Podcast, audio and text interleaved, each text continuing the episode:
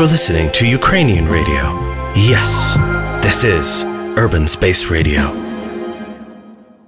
Всім привіт! Сьогодні вечір понеділка, відповідно, з вами в ефірі Urban Space Radio і програма «Анна не носить PRADA». І ми продовжуємо говорити про моду, розглядаючи її з різних аспектів. І, власне, до нашої теми, про яку будемо говорити, я собі задала історію, як колись я придбала футболку, яку б я зараз ні в якому разі не купила, тому що вона була з абсолютно синтетичних матеріалів, але на ній була дуже крута і мудра фраза, яку я не до кінця розуміла, на ній писало «Less is new more».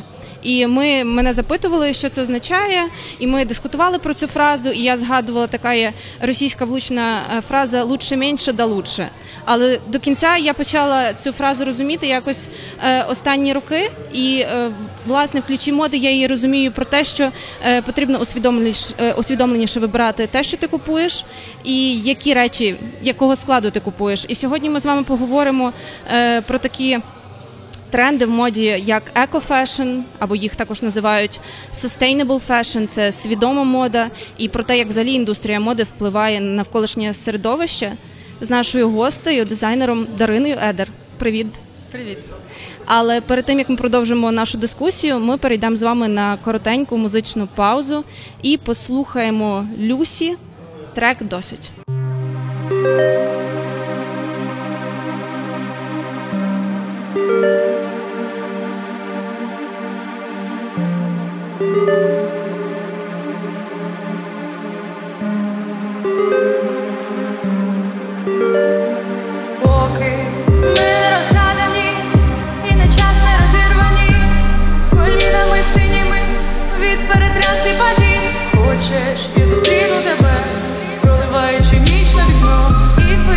Червоний вогонь відчуває так само воно. Поки ми не розгадані і на час не розірвані колінами синіми від перетряс і падінь. Хочеш, я зустріну тебе, проливаючи ніч на вікно. І твоє тіло червоний вогонь відчуває так само воно. Досить, наш рай вже горить, просто нехай не болить. Роси залічать рани мої, коси ховає до пліч. Досить, наш рай вже горить, просто нехай не болить, роси залічать рани мої, коси ховає до пліч. Нас залишилася ніч, бо це йду по землі. Роси залічать рани мої, коси ховає до пліч. Нас залишилася ніч, бо це йду по землі. Роси залічать рани мої, коси ховає до пліч. Поки не загнені ми в сльозах моїх, забуваючи день. Хочеш, я тобі поможу, проливаючи ніч на міста. І твоє тіло червоний вогонь згадав поцілунок в устах. Поки не загнані ми і на суд не приречені, ми в сльозах моїх, забуваючи день. Хочеш, я тобі поможу, проливаючи ніч на міста. І твоє тіло червоний вогонь згадав поцілунок в устах.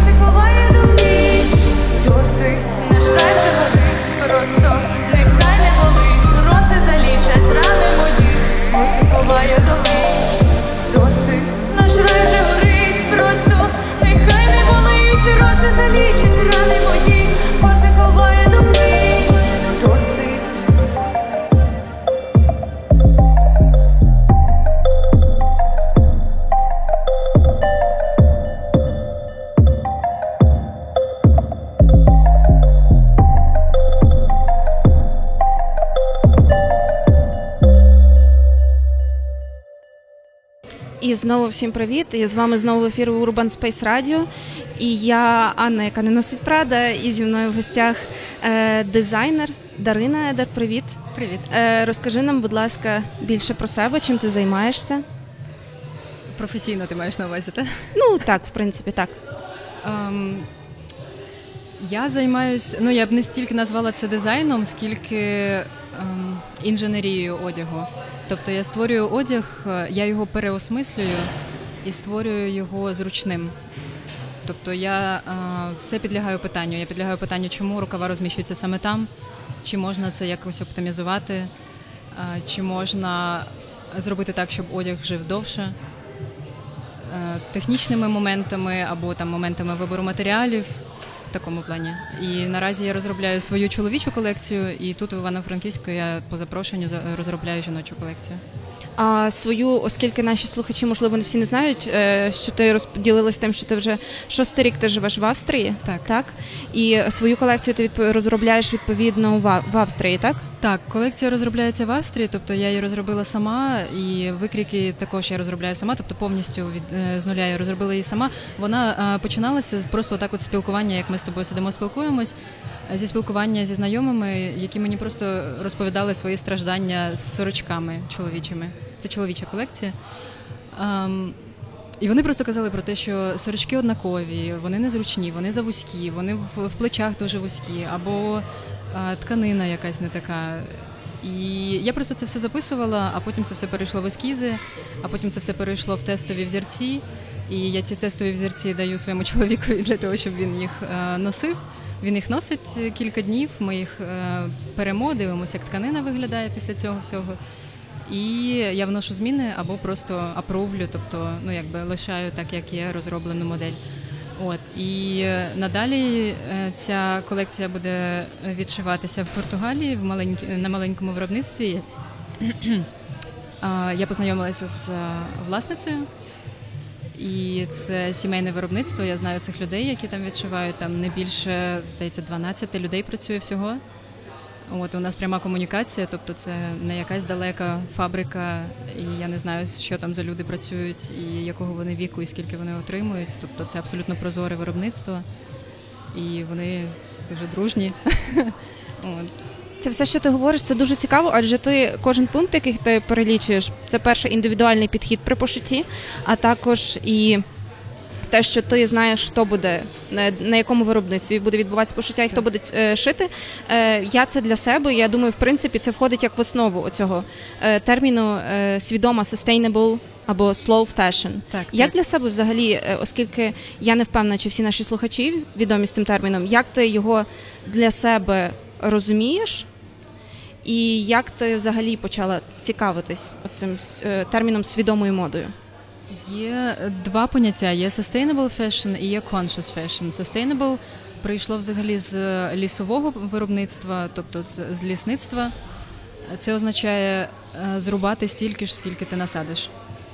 А «conscious fashion», тобто «conscious» підхід – це свідомий підхід. Це підхід, коли ти обізнаний і коли ти абсолютно включений, коли твоя увага включена повністю на те, що ти... з чого вироблено, ким вироблено, за який строк і за які гроші. Тобто, скільки це, ну, чи людина отримала чесну оплату своєї праці.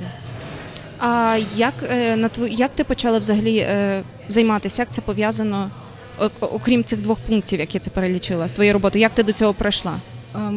Я взагалі раніше, ну, скільки я працюю... Десь це третій рік, як я працюю саме дизайнером одягу на повну, на повний час і на повну енергію.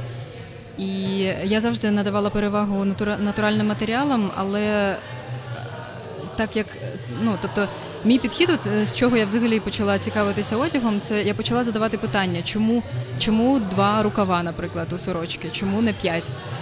Типу, чому, чому саме так виглядає, чому ця довжина? І так як у мене це чому лишилось в голові, я просто таким чином поглиблююсь. Натуральні матеріали, окей, як виробляється бавовна? Окей, ага, вона виробляється з пестицидами, вона вимагає дуже великої території, тобто вона вимагає дуже багато води і там багато нюансів. Тобто, чим глибше ти копаєш, якщо ти хочеш бути обізнаним в своїй професії, ти глибше копаєш. І чим глибше ти копаєш, тим більше ти дізнаєшся. І якщо копати в модну індустрію, в текстильну індустрію, то там просто затягує такою, таким цунамі страшних кошмарів, що робиш якісь свої висновки, і я не хочу бути частиною от такого цунамі, яке може знищити просто природу, яку я дуже люблю.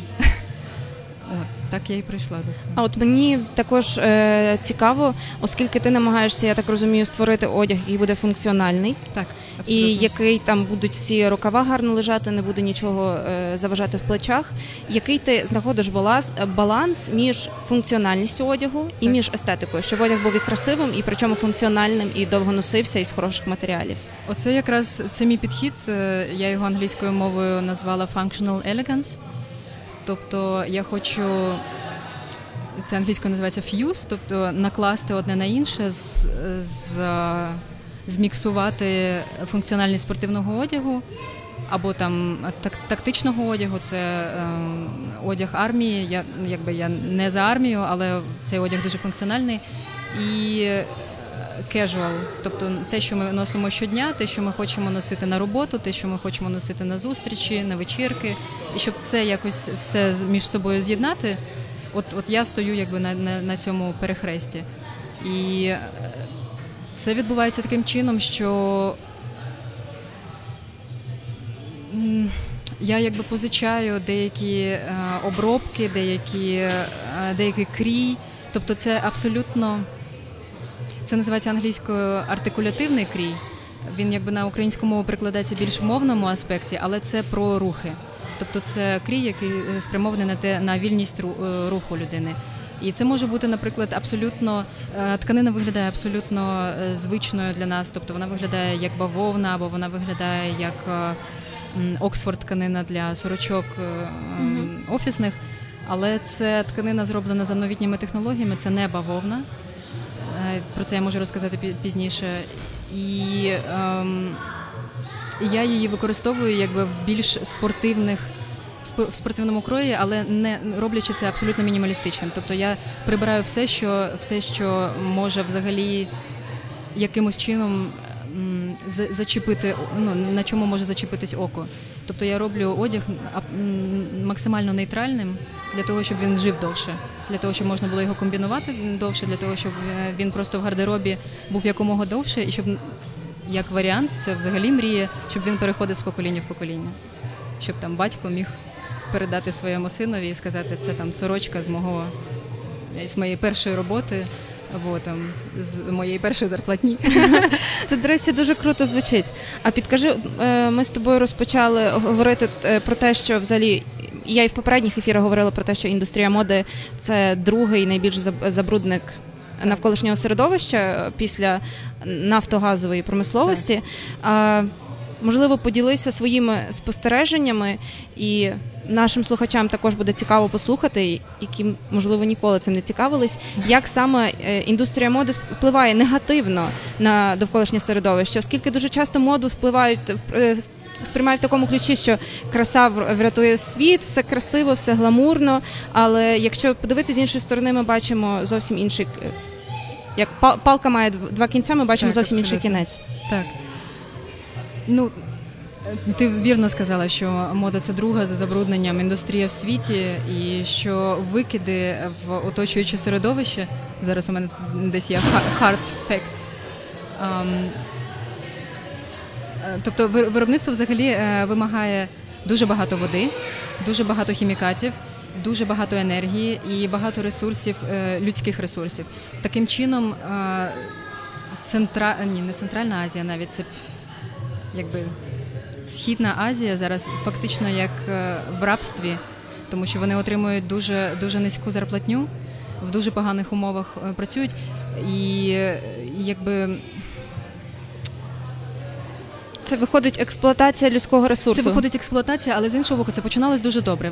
Взагалі весь цей швидкий фешн, він починався з ідеєю ми дамо роботу в країнах третього світу і таким чином піднімемо їхні, ну, якби стан матеріальний. матеріальний та фінансовий. Але вийшло якраз дуже навпаки, тому що вони якби перетисли цю палку, перетисли цей тумблер, і виходить, що люди працюють дванадцять-вісімнадцять годин на добу, працюють діти, цього ми не бачимо. Ми про це стали дізнаватися тільки нещодавно, тоді, коли е, в деяких брендах почали, люди почали просто зашивати бірочки і писати «Допоможіть мені, я працюю, мене не відпускають з роботи, поки я не, не зроблю план».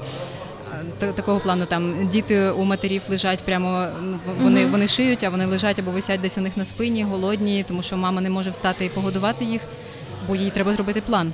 Це, типу, як дуже такий потужний Радянський Союз, але він якби зараз на, на весь світ поширений. І з, з фактів, наприклад, для вироблення однієї пари джинсів необхідно три з половиною тисячі літрів води. Тобто це від моменту висадки бавовни і до моменту, коли людина отримує це, ці джинси в руки. І це, відповідно, повинен бути правдивий джинс, адже дуже часто ми бачимо джинси, а коли ми їх торкаємося, це такі з синтетичних матеріалів тканини. Так, ну якщо це ми кажемо про бавовняну тканину, джинсу, стандартний денім, то це десь три з половиною тисячі літрів води. На, на звичайну футболку витрачається дві тисячі сімсот п'ятдесят літрів води. І викиди в, в повітря, якби, mm-hmm. оцю вуглецю, дуже високі, викиди хімікатів дуже високі. Є такий, ну як це можна сказати, таким а, трагічним жартом в Китаї а, в, в сфері моди. Кажуть, що тренд нового, а, трендовий колір нового сезону можна побачити за кольором річок в Китаї. Тому що вони дійсно зафарбовуються в зелений, колір рожевий, фіолетовий, блакитний. І ці отруєння, ну тобто люди користуються цією водою, отруюються, люди вмирають, плюс ці хімікати, дуже багато хімікатів. Це фосфор, це, це хлор, це цинк, це свинець. Це все використовується під час виробництва тканини, під час її обробки, під час м- самої, самого плетіння волокна. Угу. І це все ми потім, по-перше, воно все якби вимивається в річки, а по-друге, це ми все носимо на своїй шкірі. І це все зумовлює астму, це зумовлює алергії, це зумовлює нейродерміти, психічні розлади, якісь генетичні мутації. Це, це, звісно, якщо носити весь час якийсь поліестеровий одяг, наприклад. Тобто, ну, якби фон не дуже, не дуже оптимістичний, насправді, в сфері моди. Плюс ще через те, що ми, через те, що одяг став дешевшим, ми купуємо більше. І ми викидаємо більше. Дуже багато, там, наприклад, США підрахували, що близько двадцять відсотків викинутого одягу з новими бірками. Вони їх не поносили взагалі. І люди викидають одяг. Це, це взагалі дуже страшно, тому що цей одяг потім, а, як це, залишається, ну, привозиться в Африку або в Азію. І є фільми, в яких чудово можна побачити ці нескінченні просто... Mm-hmm. смітники, на яких люди живуть, і це просто метрові гори чисто тканини, чисто решток одягу або старого одягу.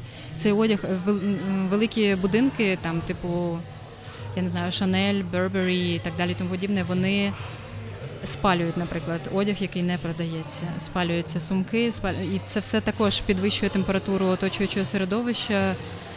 І, наприклад, от виробництво текстильне, це, здається, газета Guardian підрахувала, що ем, робить викиди, оці теплові, uh-huh. викиди, викиди вуглецю більше, ніж уся авіаіндустрія в світі, включаючи, тобто включаючи пере, перевізники пасажирські, включаючи також доставки.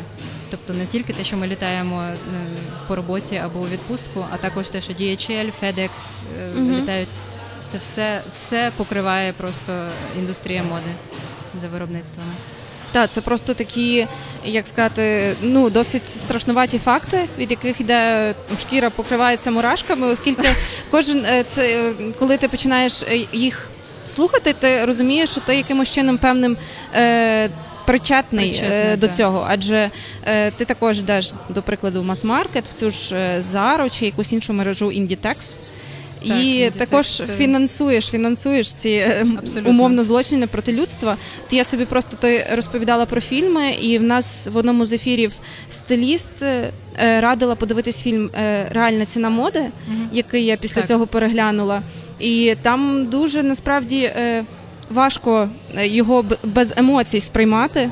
і часами без сліз, тому що ти дивишся, як експлуатується людська праця, і там ти дивишся, оця ж ситуація була, коли в Бангладеші фабрика, так, торговий центр, восьмиповерховий, він просто завалився, і там дуже багато людей або загинуло, або вони втрат... не могли після того, втратили руки, втратили ноги. І найбільш мене вразив той факт, що е... власникам цього... цих фабрик, їм було відомо те, що ця будівля, вона вже в дуже крихкому, поганому стані, що там стіни вже потріскані, але вони заставляли людей до останнього приходити і там працювати. Але мені дуже сподобалось те, що ти сказала, що коли ми говоримо про те, як індустрія моди негативно впливає на навколишнє середовище, ми можемо, звичайно, з тобою перелічити всі негативні страшні вплини, факти, страшні так. історії, налякати слухачів. А можемо якось подивитися з позитивного ключа, що ми можемо позитивно зробити, як ми можемо, починаючи, власне, з себе, змінювати цю ситуацію. І я б дуже хотіла зараз з тобою про це поговорити, але я думаю, ми перейдемо на коротеньку музичну паузу і послухаємо гурт, який, я перепрошую, зачитаю з листочка, тому що в них дуже оригінальна і крута назва. Називається Nissan Tashi Primary School. І трек називається «Past Yesterday». Це такий оригінальний український гурт. Зараз послухаємо. Push past yesterday, loop round and about. Push past yesterday, loop round and about. Push past yesterday, loop round and about. Push past yesterday, loop round and about. Push past yesterday, loop round and about.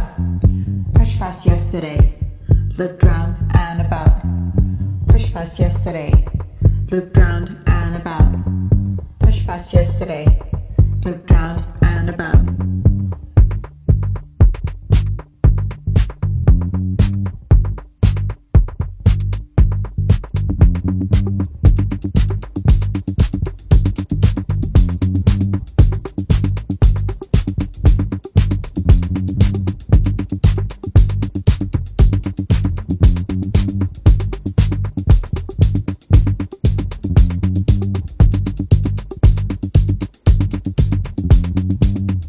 Yesterday,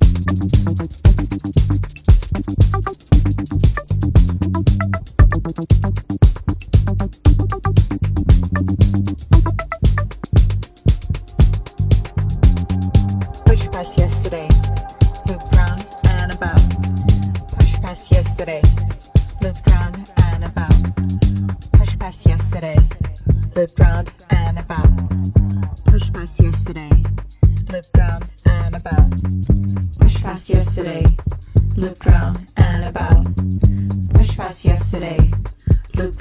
and about. Push past yesterday, looped round and about. Pushed past yesterday, looped round and about.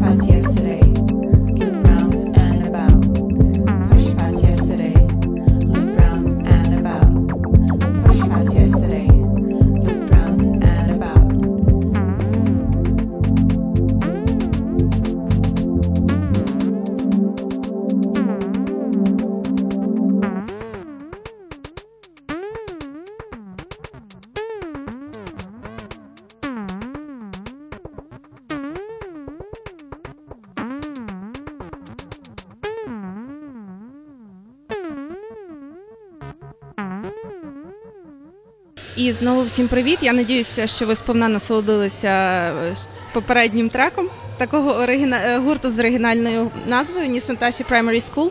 А з вами і далі в ефірі програма «Анна не носить PRADA». І зі мною в гостях дизайнер Дарина Едер. І ми говоримо про те, як індустрія моди впливає на навколишнє середовище.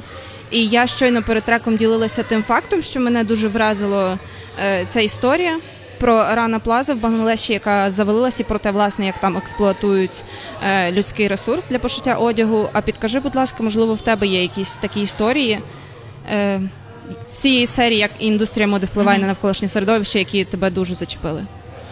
Так, є така історія, яка, власне, направила мене, мабуть, на цей, на цей шлях. Це коли я вперше почула про Аральську пустелю, яка раніше була Аральським морем в Узбекистані, і я просто прочитала, чому це сталося. Ми всі знаємо, що Узбекистан експортує бавовну.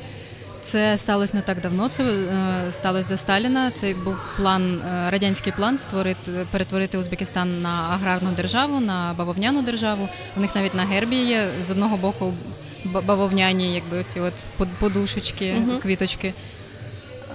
Цього не мало статися. Вони створили штучно Каракумський канал, і висушили фактично поливом бавовни і виробництвом бавовняної тканини дві річки, які постачали Аральське море. І море, висушилися річки, і таким чином висушилося море, яке раніше було четвертим найбільшим, якби, найбільшою водоймищою, тобто закритим морем в світі. Тепер це пустеля, тепер це просто солена пустеля. І... Це, це через те, що бавовна, тобто ми всі вважаємо, що бавовна суперкласна, а бавовна насправді не класна. Ну, тобто, це для мене також було відкриттям. Це відкриття буквально минулого року. Я завжди думала, що органічна бавовна – це вже крок, якби, в якийсь правильний, в якомусь правильному напрямку. Це дійсно так, але органічна бавовна – це фактично, якщо уявити, що бавовна – це якийсь надоїдливий однокласник, який вас, вас діставав під час навчання в школі, то органічна бавовна – це той же самий однокласник, тільки на новій машині угу. і на новій роботі.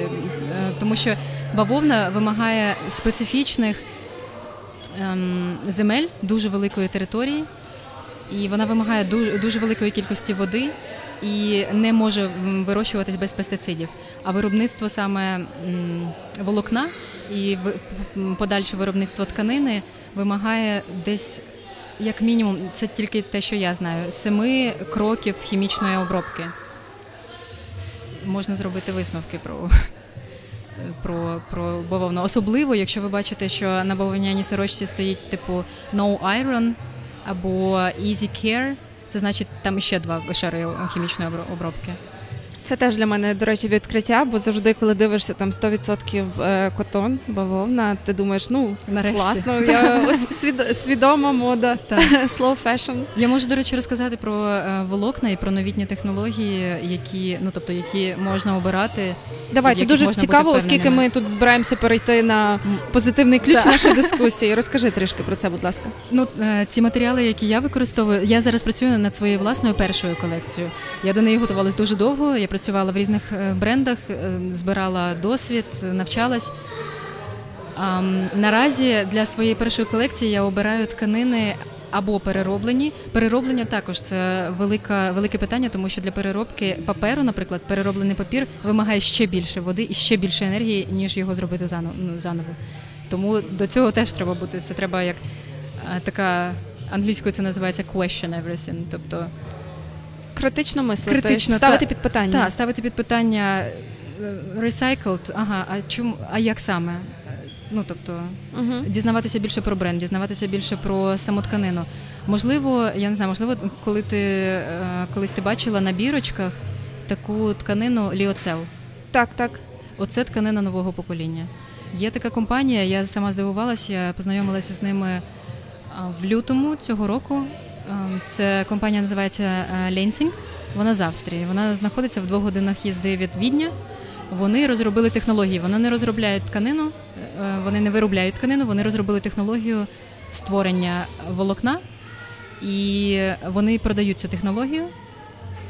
І у них є лабораторії і тестові офіси по всьому світу для того, щоб, так як вони продають на весь світ ці технології, вони мають перевіряти, наскільки чесно, наскільки сто відсотків вони співвідносяться до їхнього, до їхніх, до їхнього рівня, який uh-huh. вони задали. Ці тканини називаються Ліоцел, Тенсел, тобто його друга назва зареєстрована – це Тенсел. Це тканина, яка виробляється з евкаліптового дерева. Евкаліпт можна висаджувати будь-де, на відміну від, наприклад, бавовни. Евкаліпт можна висаджувати і в горах, і на, якби, на рівній поверхні. Він не вимагає води, він якби, харчується за рахунок дощової води. Він вимагає, в, якщо я не помиляюсь, в десять разів менше площі, ніж бавовна. Угу. Тому що він росте вертикально. І взагалі будь-яке дерево, тобто, якщо це целюлозна тканина, це віскоза, це... це... Віскоза – це, якби, окреме питання. Тобто, про віскозу ми зараз говорити не будемо, тому що, ну, у мене на неї, якби, також є свої... своє... своя думка, тому що вона вимагає теж дуже велику кількість води. Це, це значить, ліоцел, модал, рефібра, зараз секундочку, Reformation, здається, називається ще одна тканинка. Тобто технологія виробу Recover. Recover. Uh-huh. Ці тканини виробляються з дерев. Дерево, так як воно росте вгору, а не вшир. На відміну від куща, чим є бавовна, чим є там інші, тобто не, не тваринні джерела, вимагає менше, також менше води. І не вимагає пестицидів. Евкаліпт не вимагає пестицидів, і він не вимагає пестицидів під час виробництва також. Вони розробили, компанія Lenzing розробила таку технологію, за якою волокно робиться настільки тонким і настільки цупким і міцним, що воно за, за характеристиками краще за бавовну. Краще за бавовну, краще за шовк. Воно гігроскопічне, воно відводить вологу від, від тіла людини і з найменшим показником запаху. Що також, якщо, ну, бувають такі моменти, коли влітку особливо це відчувається, тканини, в яких є хімічні складові, угу. ненатуральні, вони пахнуть сильніше, тому що вони не вбирають вологу, вони її тримають назовні і бактерії можуть розмножуватись. В тенселі бактерії не розмножуються. А дорого виробити такі тканини? Тобто, ні, чи... виробництво недороге, тобто виробництво прирівнюється десь, воно... Воно зациклене, це дуже важливо. Тобто вся вода, яка використовується під час цього виробництва, вона потім очищується і знову запускається у виробництво. Для, для фабрики, яка виробляє тенсел, їй не потрібно постійно гребсти воду там, з річки або з моря. Те саме стосується модалу. Модал – це тканина з берез. Ці берези, модал виробляється тільки з екологічних лісів, березових лісів. Recover і Refibra – це тканини, які робляться з перероблених речей вже. Тобто вони беруть речі, в яких є високий відсоток бавовни або тенселу. Фабрики, які купили цю технологію у Lenzing, вони мають тестувати, тобто є спеціальні mm-hmm. машини, які тестують, чи ця річ підходить на, на переробку, і вони тоді її розщеплюють знову на, на волокна і роблять нову тканину. Тобто зі старих футболок можна зробити нові джинси, наприклад. Це, до речі, дуже цікаво, і в мене також буде до тебе запитання, оскільки ти е, довгий, е, довгий проміжок часу виросла в Україні, так. але пізніше поїхала на навч... навчатися і працювати е, до Австрії. Ти можеш бачити цей баланс, як розвивається цей напрям slow fashion, sustainable fashion, свідомої моди на Заході в Європі, і як воно е, розвивається, е, до прикладу, в Україні. Поділись, будь ласка, досвідом трішки, як це, як це працює, до прикладу, в Австрії і також в країнах Євросоюзу.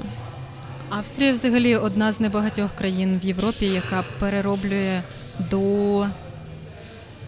Вони перероблюють десь до п'ятдесят відсотків всіх відходів, тобто починаючи від біовідходів і закінчуючи пластиком.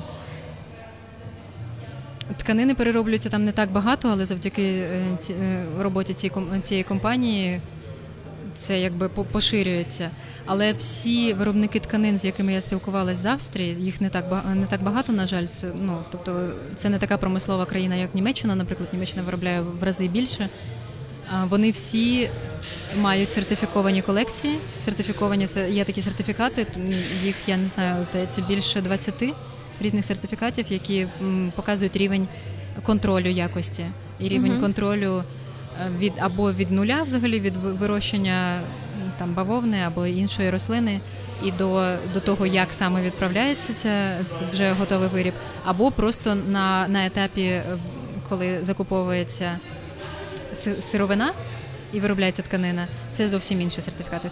От. І всі австрійські компанії, виробники, вони сертифіковані і вони замислюються про оточуюче середовище. Тобто, наприклад, компанія, яка виробляє бавовняну тканину для, для сорочок на заході Австрії, на кордоні зі Швейцарією, вона теплом, яке створює під час виробництва, постачає школу, університет, дитячий садок і ще якусь будівлю, я вже зараз не пам'ятаю. Це у них в їхньому річному звіті можна побачити. Плюс вони перероблюють також бавовну. І плюс вони, всі, всі ці компанії, вони перевстановлюють всю, всю техніку у себе, вони перевстановлюють на нові екостандарти. Тобто це нова електроенергія, нові джерела споживань, джерела енергії, тобто сонячна, вітрова і так далі, і тому подібне. В Україні я от трошки по... почитала, пошукала, не так багато брендів, але в Україні, в Україні взагалі оцей от, ця хвиля почалась десь дві тисячі тринадцятого-чотирнадцятого року, якраз тоді, коли я поїхала з України, і молоді дизайнери встали і почали mm-hmm. щось робити, і з того, з того, з тієї першої хвилі, яка тоді дванадцятого-тринадцятого року почала про себе заявляти, лише один дизайнер з самого початку думає про оточуюче середовище, це Яся Хоменко. Бренд, я не знаю, чи я правильно зараз прочитаю, вона перевернула слово mm-hmm. Яся, і воно читається як РСР Хоменко. Um, і вона робить речі зі старих речей. Вона купує старі речі на барахолках, вона купує штори, тканини для меблів, і робить з них класні, нові, сучасні речі, принтує їх, і ці речі виходять тільки в одному екземплярі. Тобто ти можеш бути абсолютно впевненим, що більше точно такого не буде. І нещодавно почали з'являтися інші бренди, це Голуб, це зараз я... Голуб Upcycled Denim роблять джинсові речі, це сарафани, куртки, жилети mm-hmm. зі старих джинсів.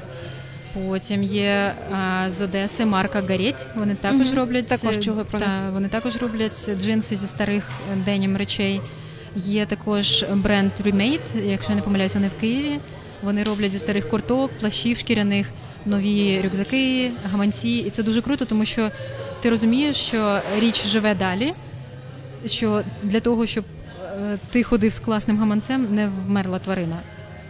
Тобто ця шкіра живе, а шкіра взагалі живе дуже довго, шкіра живе довше, ніж людина живе, тому це, це класно. Потім ще є такий, я не знаю, чи я зараз вірно прочитаю, Юлі Юлія, дизайн, дизайнерка Юлія Кордюкова, вона також у дві тисячі тринадцятому році створила свій бренд, і вона робить також зі старих речей, апсайклінг це називається. Тобто Яся, наприклад, в... десь...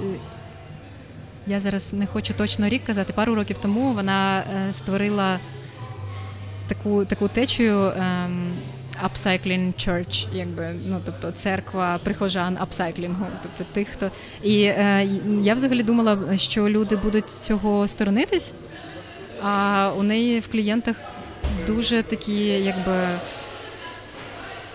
Публічні визначні, особи, та, і публічні жінки...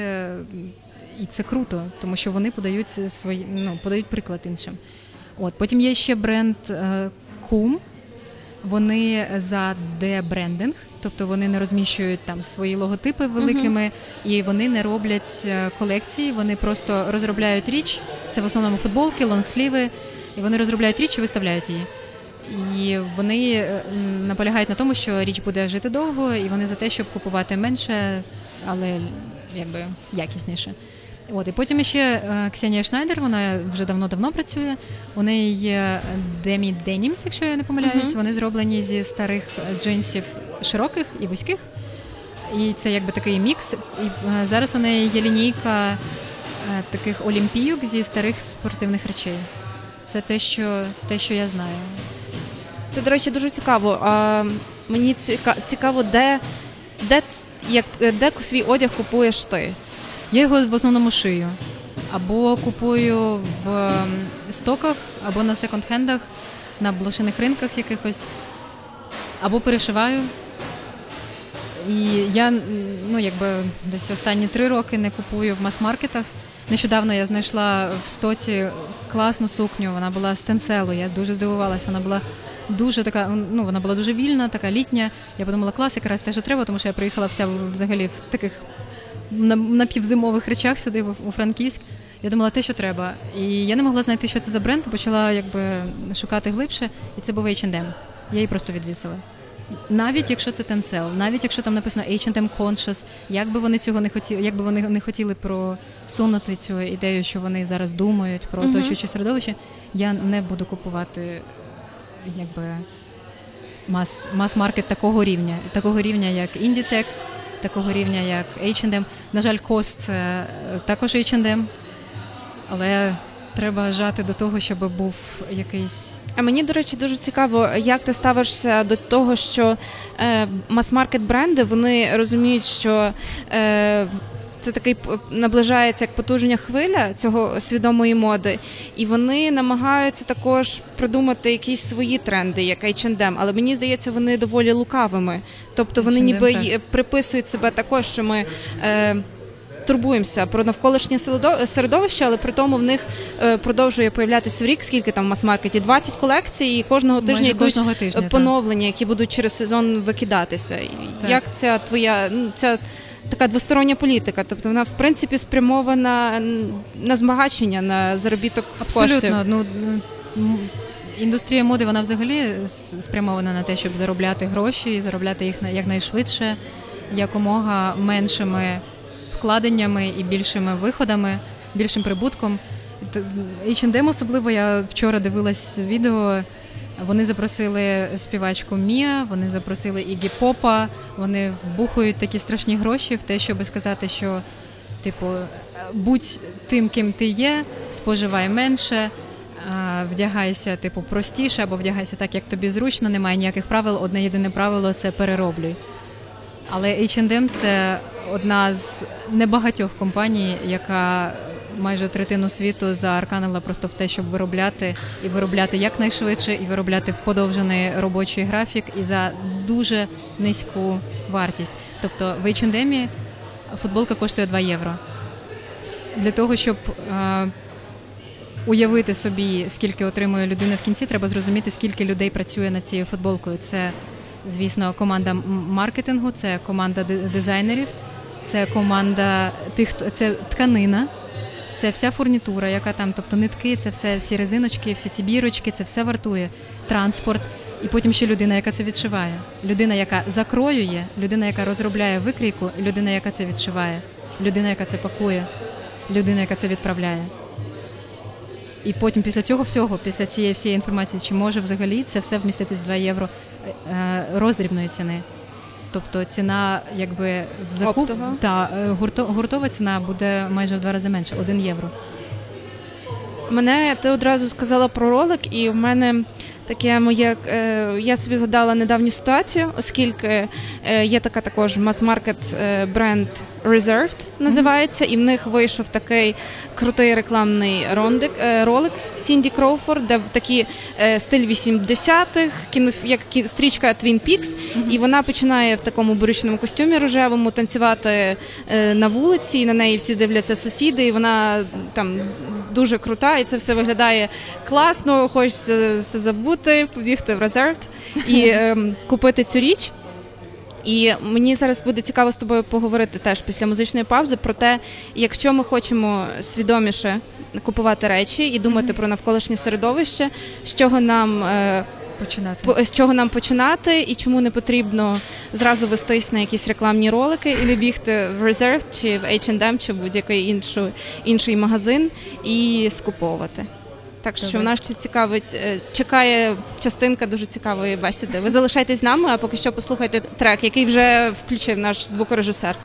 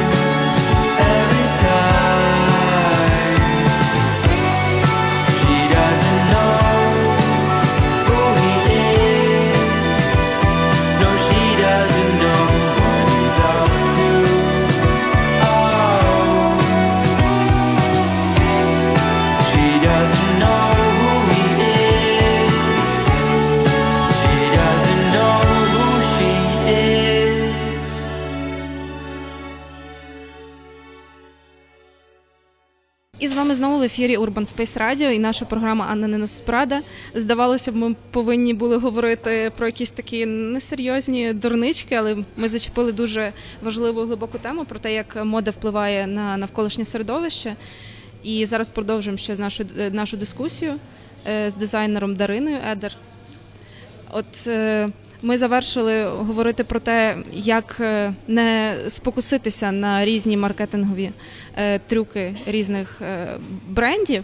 І в мене зразу до тебе зустрічне запитання, оскільки в, Єв... в, Єв... в Західній Європі, можливо, це простіше, а в Україні все-таки, як ти говориш, тільки дизайнери починають цей рух slow fashion, свідомої моди. І якщо, до прикладу, я хочу перейти свідоміше починати обирати для себе одяг і купувати, з чого мені починати? Адже якщо говорити, ну, не кожен може піти купити собі якесь кашемірове, сто відсотків кашемірове пальто і носити його двадцять років. З чого, ну, так, з чого робити? Кашемір теж не клас. Насправді. А з, з чого краще починати? Починати краще, все, краще за все з любові, поваги і, і уваги. І абсолютної включеності. Тобто, коли обирати менше, не вестись на нові тренди, обирати речі, які довше прослужать, тобто якісь базові речі, речі з якісних тканин, дивитись. Взагалі, якщо ви обираєте якусь річ, обирати не емоційно, а обирати також якби інтелектуально. Якщо у вас там супер емоції, ви думаєте, о, класна річ, класна річ, відкладіть її, походіть день, подумайте, потім прийдіть, почитайте бірку, обов'язково, це, це взагалі, це, я, я дивлюсь просто, як люди обирають речі, дуже рідко люди заглядають. Я просто скажу, де вона знаходиться. Вона в сукнях або в сорочках знаходиться з лівого або правого боку, десь сантиметрів десять від, від подолу. Подивіться, там все написано. Там написано, де вироблена ця річ, там написано, з чого вона вироблена. Це також дуже важливо. Там написано, якщо вона сертифікована, там точно буде стояти сертифікат OEKO-TEX або якийсь там Blue Design, ще що-небудь. Але це дуже рідко зараз, на жаль, в Україні. Ам... Також буде написано, звідки привезена ця, ця річ. Тобто, якщо це Китай, Індонезія, це можна уявити, який шлях вона здолала ця річ. Um, що ще? Подивитися обов'язково із середини, вивернути річ і подивитися, якими швами вона зібрана. Тому що, наприклад, тонкі тканини, тонка бавовна, шовк, якісь віскози найкраще, найдовше служать, якщо вони зібрані подвійним швом. Таким білий, ну, цей, цей шов називався пастель, пастельний шов, французький шов він називається, він закритий двічі. Uh-huh. Тобто він зшитий і ще раз зшитий. Він не оверлоком, шовк не обробляється оверлоком, це можна просто собі якби виграв, ви, якби вирізати в пам'яті назавжди, це, це погане виробництво, яке зробили. Оверлок, це тобто один раз, це один шов, він так машинкою, так? Він машинкою, та таким, ну, якби спеціальним. Такий шов, який ми бачимо дуже часто. Такий шов, та, це, це, це дешево, це там для трикотажу, це один з єдиних взагалі варіантів, тому що він тягнеться дуже добре. Я нічого не маю проти оверлоку, але оверлок, оверлоки бувають різні також. Тобто подивитись і уявити собі, наскільки довго взагалі ця річ може жити перед тим, як вона обсипеться просто по, по швах, ну, тобто по, по краю тканини. От, плюс ще та, обирати не емоційно, не, обир... не кидатися купувати, не купувати вночі, не купувати онлайн вночі. Реально, набрали собі в корзинку, з... почекайте до ранку, нічого не станеться. Зран... Зранку подивились, подивились на свій гардероб, чи воно підходить, чи це дійсно те, що вам потрібно, чи це тканина, в якій буде вам зручно. Угу. Якщо ви купуєте десь в магазині, поміряйте цю річ, походіть в ній, зробіть кілька рухів, подивіться, чи буде дійсно, чи це крій зручний, чи ця тканина приємна до тіла, чи вона натуральна. Ам, купувати менше, просто треба купувати. Якщо, як е, є така старовинна е, поговорка, я занадто бідний, щоб, щоб купувати дешеві речі. Дорога... Так, так, так. До речі, вона мені також дуже імпонує. Дорога, якісна річ буде служити довше. Краще купити одну дорогу, якісну, білу сорочку, яка не буде змінювати свій колір, яка не буде якби розходитись по швах, яка, я не знаю, що ще, там повідпадають гудзики, ще щось. Краще купити одну якісну, яка буде служити багато років, аніж купувати кожен сезон одну і ту саму сорочку, тільки через те, що вам вона потрібна в офісі. Просто купили костюм, і він у вас класний, висить на все життя, якщо не змінюється, ну, тіло. Ем, потім прати, прати, на, е, прати в холодній воді на тридцяти градусах, не більше. Таким чином ви зменшуєте викиди в оточуюче середовище. Зменшується теплова, теплове mm-hmm. навантаження на оточуюче середовище. Плюс не прати речі, якщо у вас одна маленька пляма. Є зараз такі точкові, якби, це бактерицидні такі конденсати, там живуть в них е, живуть бактерії, які дуже люблять, наприклад, там помаду, або олію, або вино, або якісь жирні плями. Вони просто виїдають. Це не якісь там страшні хімікати. От е, такі варіанти. Не прати всю річ, тому що таким чином вам річ прослужить довше. Вона не буде е, якби тріпатися там в цій в машинці. Е, і ви знову ж таки не будете витрачати так багато енергії на це. Плюс не використовувати сушки. Це також тепло, енергія, це також енергія світла і так далі, тому подібне. А, як це називається? Займатися благодійністю одягом. Тобто з друзями обмінюватись одягом. Якщо ви купили класний одяг, і він вам замалий став, або ще щось, ви, ну, і він якісний, він може жити далі, передайте його іншому. Віддайте в дитячі будинки, передайте там в Австрії є... Просто такі контейнери, в які можна складати взуття, складати одяг, окуляри. Тобто це все можна давати далі, це можна давати людям, у яких немає можливості купувати речі. Купувати в секондах, купувати на блошиних ринках. На блошин... Тут нічого немає такого зазорного, на блошиних ринках тусуються найкращі модельєри, там від... від Вів'єн Вествуд і закінчуючи, я не знаю, там Вальтером Бєрдонком. Тобто всі беруть, якби всі надихаються блошиними ринками. Ну і той самий ряд українських дизайнерів, вони також ходять по барахолкам, по там секонд-хендам і так далі, тому подібне. І це класно, тому що речі живуть довше, особливо шкіра і хутро. Плюс що ще? Я, до речі, читала також про такий, таку річ, як модні бібліотеки, де ти можеш купити абонемент на місяць, на півроку чи на рік. І, до прикладу, брати там певний є термін, на два тижні ти можеш взяти максимум три-чотири речі. Це можуть бути або молодих дизайнерів речі, uh-huh. або дизайнерів досить відомі, які не продали попередні колекції, але при тому ж вони їх не хочуть викидати. І ви можете просто... поносити два тижні якусь класну дизайнерську річ, яка не буде в когось іншого, і після цих двох тижнів віддати її. Uh-huh. Цю річ е- почистять, її зможе взяти хтось в оренду, хтось інший, а ви можете взяти наступну іншу річ. Це, до речі, теж дуже цікава альтернатива. Це цікава альтернатива, але вона також має свій мінус, тому що це класно, якщо йти там на співбесіду, або uh-huh. якийсь такий ем, така подія відбувається, яка відбувається раз в житті, і вам дійсно не потрібна ця річ надовго. Але справа в тому, що ці фірми, я не можу говорити зараз за ті, які в Україні, або певні фірми, але це моє уявлення про те, що для того, щоб почистити річ від е, людини, яка носила, треба вживати дуже потужні хімікати. І це людина, яка носить, вона цього не знає. Ну, тобто, це також, я, я знаю це з приводу іграшок, які віддають дітям в будинки, mm-hmm. їх чистять просто там в кілька а, етапів хімікатами для того, щоб дитині не передалась там якась зараза. Але в хімікатах також там важкі метали і так далі, і тому подібне, і це те, теж треба потім якось випрати, і це ж скільки знову викидається в наші річки, ну, у нас і так їх, вони і так всі замулені. Тому це, це класно на, на, певні, на певні події, але типу пості, як постійна практика, я, я, б таким, не, я таким не користуюсь. А, до прикладу... а ще, ще забула. А, індивідуальний пошив. Інди... А, індивідуальний угу. пошив, тобто приходити, знайти свою швею або свого дизайнера, або якогось модельєра, і у нього відшиватись, тому що ця річ буде ідеально на вас сидіти, не треба буде нічого змінювати, ви не будете невдоволені цією річчю через там кілька днів і викидати її, і ви можете обрати матеріали, і якби ця річ буде дуже довго з вами. І це може також бути до... досить відносно демократично? Абсолютно, в Україні так, абсолютно.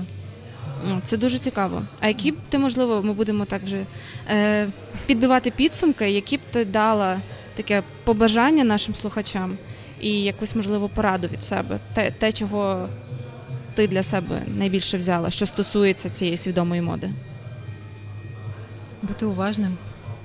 Дійсно, бути, бу, якби, приділяти увагу своєму вибору, тому, як ми носимо. Ну, я просто дивлюсь...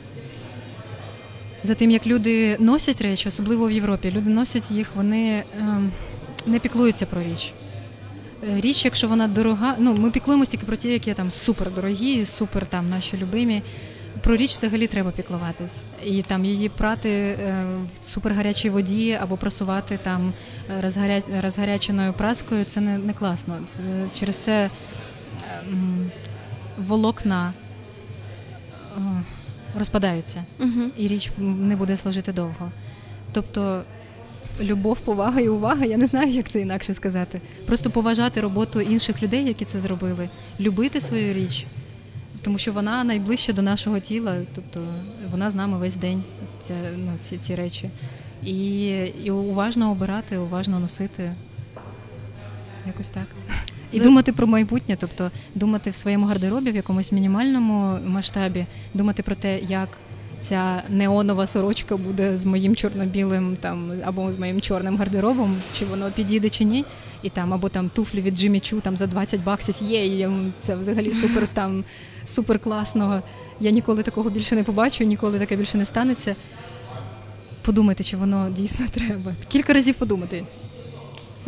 О, дуже, дуже дякую тобі, Дарина, за таку цікаву і плідну бесіду. Я думаю, дякую. З неї можна було б дуже багато всього почерпнути. І це взагалі така дискусія, яка може розвиватися і розвиватися. Я також часто від себе хотіла б порадити, тому що я прочитала, що також трендом, як закликом до свідомої моди є те, що річ, кожну річ потрібно носити так, як ти кажеш, як улюблено, і потрібно річ носити не менше, як тридцять разів. І я б хотіла, щоб кожен слухач подумки запитався, яку річ свого гардеробу він носив вже тридцять разів і після того також зможе вдягнути. Так.